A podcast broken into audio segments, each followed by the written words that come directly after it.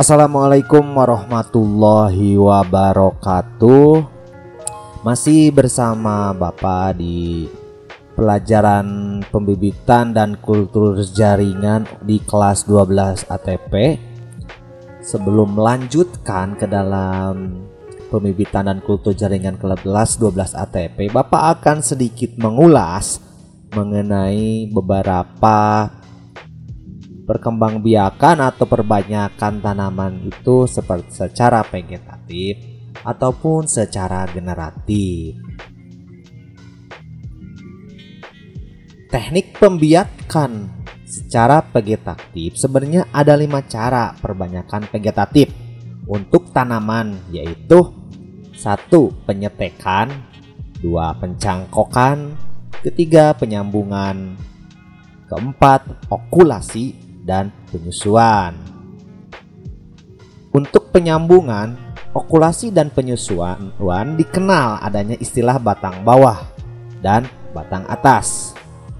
Batang bawah berupa tanaman yang biasanya berasal dari biji tanaman.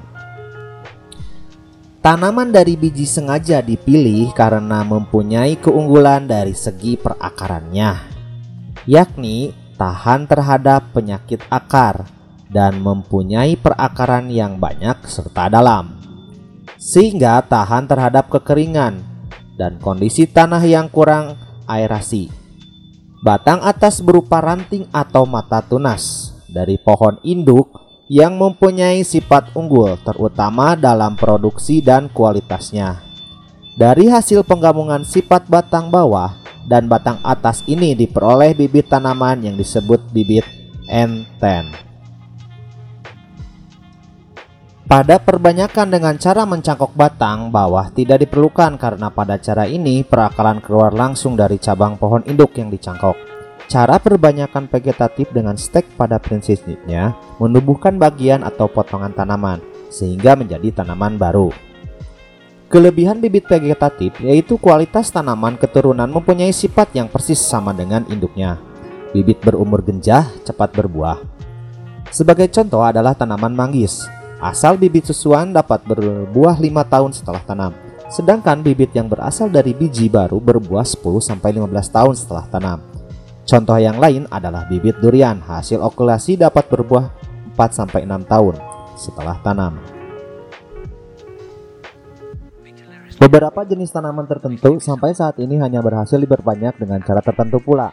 Ada jenis tanaman tertentu yang tidak bisa diokulasi karena banyak mengandung getah.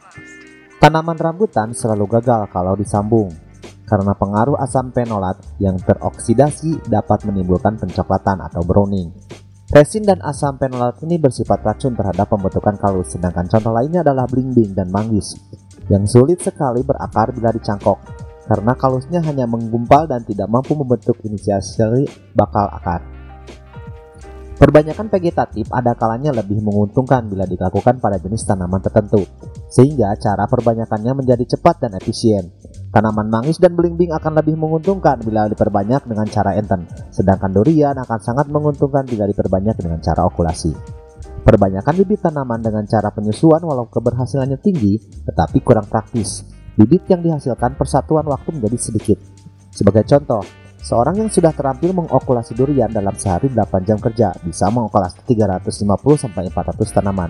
Sedangkan untuk penyusuan bisa mengerjakan 75 sampai 100 susuan sehari. Oleh karena itu, perbanyakan dengan cara penyusuan hanya disarankan sebagai alternatif terakhir dalam perbanyakan tanaman seperti pada perbanyakan tanaman jenis nangka yang keberhasilannya kurang dari 20%. Bila diperbanyak dengan cara enten atau okulasi, dengan diketahuinya cara perbanyakan yang lebih menguntungkan untuk masing-masing tanaman, maka akan diperoleh efisiensi tinggi dalam pengadaan bibit secara massal walaupun dengan menggunakan cara konvensional. Selanjutnya Bapak akan menjelaskan tentang pembiakan tanaman melalui stek. Stek atau cutting adalah suatu teknik mengusahakan perakaran dan bagian-bagian tanaman, cabang daun pucuk dan akar yang mengandung mata tunas dengan memotong dari induknya untuk tanaman sehingga akan diperoleh tanaman baru. Yang pertama adalah stek ya. Adapun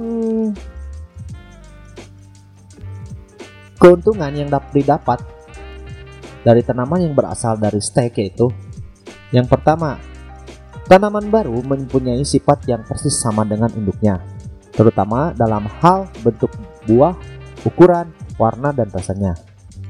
Yang kedua, tanaman asal stek dapat ditanam pada tempat yang permukaan air tanahnya dangkal, karena tanaman asal stek tidak mempunyai akar tunggang. Perbanyakan tanaman buah dengan stek merupakan cara perbanyakan yang praktis dan mudah dilakukan. Stek dapat dikerjakan dengan cepat, murah, mudah, dan tidak memerlukan teknis khusus seperti pada cara cangkok dan okulasi. Itu adalah keuntungannya dalam pembiakan tanaman melalui stek. Ada juga sedangkan untuk potensi kerugian bibit dari stek adalah perakarannya itu dangkal dan tidak ada akar tunggang. Saat terjadi angin kencang, tanaman menjadi mudah roboh. Apabila musim kemarau panjang, tanaman menjadi tidak tahan kekeringan.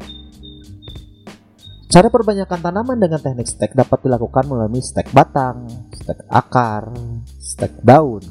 Jadi macam-macam teknik steknya itu ada ada stek batang, stek akar, dan stek daun.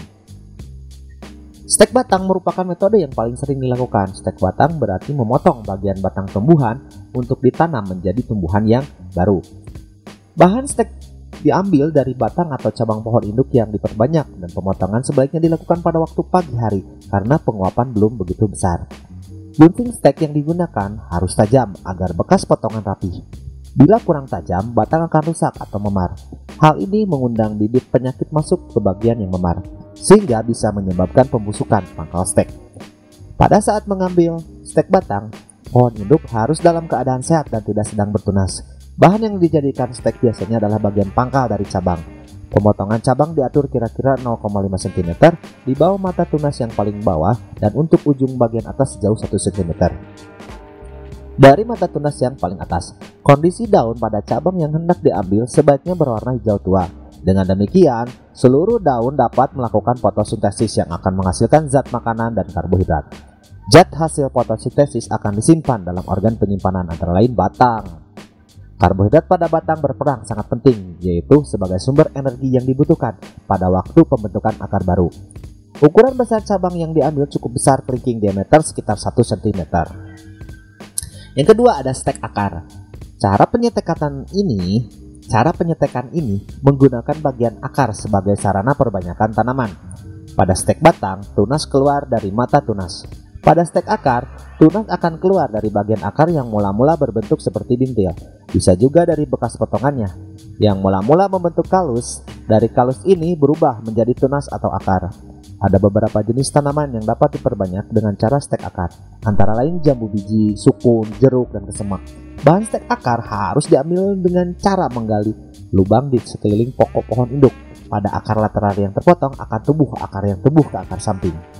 Sejajar dengan permukaan tanah, pilihlah akar yang berdiameter sekitar 1 cm, sekitar akar diambil lubang ditutupi kembali. Akar tanaman dipotong-potong dengan panjang 5-10 cm. Pada waktu memotong akar, harus diperhatikan agar bagian akar yang dekat dengan pohon atau pangkal akar dipotong secara serong. Bagian dengan ujung akar dipotong secara datar atau lurus. Hal ini diperlukan sebagai tanda agar pada waktu menyemai posisinya tidak terbalik. Yang ketiga ada stek daun. Stek daun merupakan salah satu teknik stek yang menggunakan bagian daun, tanaman, atau daun yang bertunas. Tanaman yang, yang dapat diperbanyak melalui stek daun adalah tanaman hias seperti cecor bebek dan tanaman yang lainnya berbuahnya masam banyak juga menyimpan energi sehingga lebih mudah disetek. Untuk stek batang, stek akar, dan stek daun itu adalah macam-macam teknik stek, yaitu stek batang, stek akar, dan stek daun. Stek daun merupakan suatu teknik stek yang menggunakan bagian daun tanaman atau daun yang bertunas. Tanaman yang diperbanyak melalui stek daun biasanya itu tanaman hias. Ada cara juga untuk mempercepat pertumbuhan akar pada stek. Yang satu, pengeratan atau girdling pada batang. Yang kedua, penggunaan hormon tumbuh. Yang ketiga, cara cepat, celup cepat, quick beat. Cara rendam, prolong swaking. Cara pemberian dengan tepung atau powder. Yang pertama ada pengeratan atau girdling pada batang. Stek dapat dilakukan dengan cara pengeratan kulit kayu sekeliling cabang dibuang secara melingkar. Lebar lingkaran sekitar 2 cm. Jarak dari ujung cabang ke batas keratan kira-kira 40 cm. Biarkan cabang yang sudah dikerat selama 2-4 minggu. Dikerat itu dikerik kalau bahasa Sundanya. Pada dasar keratin akan tampak penjulan atau hasil. Atau, atau kalus. Pada benjolan inilah terjadi penumpukan karbohidrat yang berfungsi sebagai sumber tenaga pada saat pembentukan akar dan hormon auksin yang dibuat di daun. Setelah terlihat setelah terlihat benjolan berlah cabang dapat dipotong dari induknya. Bagian pangkal cabang sepanjang 20 cm dapat dijadikan sebagai stek. Yang paling sering itu adalah penggunaan hormon tumbuh. Hormon auksin bertindak sebagai pendorong awal proses inisiasi atau terjadinya akar. Jadi di dalam batang itu ada stek itu ada ada hormon yaitu hormon auksin bertindak sebagai pendorong awal proses inisiasi atau terjadinya akar. Jadi hormon yang berbentuk terjadinya akar. Sesungguhnya tanaman sendiri menghasilkan hormon yaitu auksin endogen. Jadi setiap tanaman itu menghasilkan hormon yaitu auksin endogen. Akan tetapi banyak auksin yang dihasilkan belum cukup membadai untuk mendorong pembentukan akar. Tambahan auksin dari luar diperlukan untuk memacu perakaran stek. Salah satunya yaitu dengan cara celup cepat quick dip menggunakan hormon tumbuh yang sudah siap untuk digunakan yang banyak dijual di toko pertanian seperti atonik atau likonik. Likuyunok. Batang-batang stek yang akan diberi hormon disatukan bisa dengan diikat menggunakan tali plastik atau karet gelang. Selanjutnya bagian pangkalnya sekitar 2 cm dicelupkan selama 5 detik ke dalam melakukan hormon tersebut. Jadi seperti dicelup. Kemudian ada cara rendam. Batang stek direndam dalam lautan auksin kira-kira 2 cm dari bagian pangkal. Agar penyerapan auksin berlangsung dengan baik, lama rendaman disesuaikan dengan konsentrasi larutan. Perendaman dilakukan di tempat yang teduh dan agak lembab. Hal ini berguna agar penyerapan hormon berjalan teratur, tidak kurang karena pengaruh lingkungan. Menggunakan jantung bumbu yang siap dipakai dan banyak juga dijual di toko pertanian seperti atonik atau liquinok yang tadi Bapak sebutkan. Dengan dosis 1-2 cc per 1 liter. Nanti kita praktek ya. Cara pemberian dengan tepung powder. Mula-mula auksin dilarutkan dalam alkohol 90%. Ke dalam larutan tersebut ditambahkan talak atau tepung sesuai dengan konsentrasi yang digunakan. Pelarut alkohol diupayakan untuk diuapkan. Cara pemakaiannya adalah sebagai berikut. Basahi pangkal stek dengan air. Kedua, kemudian disentuhkan ke dalam tepung. Pangkal stek kemudian diketuk-ketuk agar auksin yang melekat tidak berlebihan. Setelah itu stek dapat disemaikan dalam media. Untuk proses yang lebih mudah dapat menggunakan hormon tumbuh auksin yang sudah siap digunakan dan banyak dijual di pertanian dan bentuk serbuk dengan berbagai merek dagang. Seperti itu untuk materi kedua uh, yang singkat. Jadi untuk pembibitan dan kultur jaringan ini, teknik pembibitan secara vegetatif itu ada beberapa macam. Ada lima ya, penyetekan, pencangkokan, penyambungan, okulasi, dan penyusuan. Kemudian pembiakan tanaman secara stek vegetatif yaitu ada stek batang, stek akar, dan stek daun.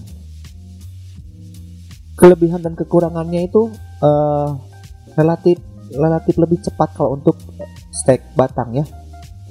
Yang vegetatif juga untuk stek batang, stek daun, stek akar itu lebih cepat pertumbuhannya.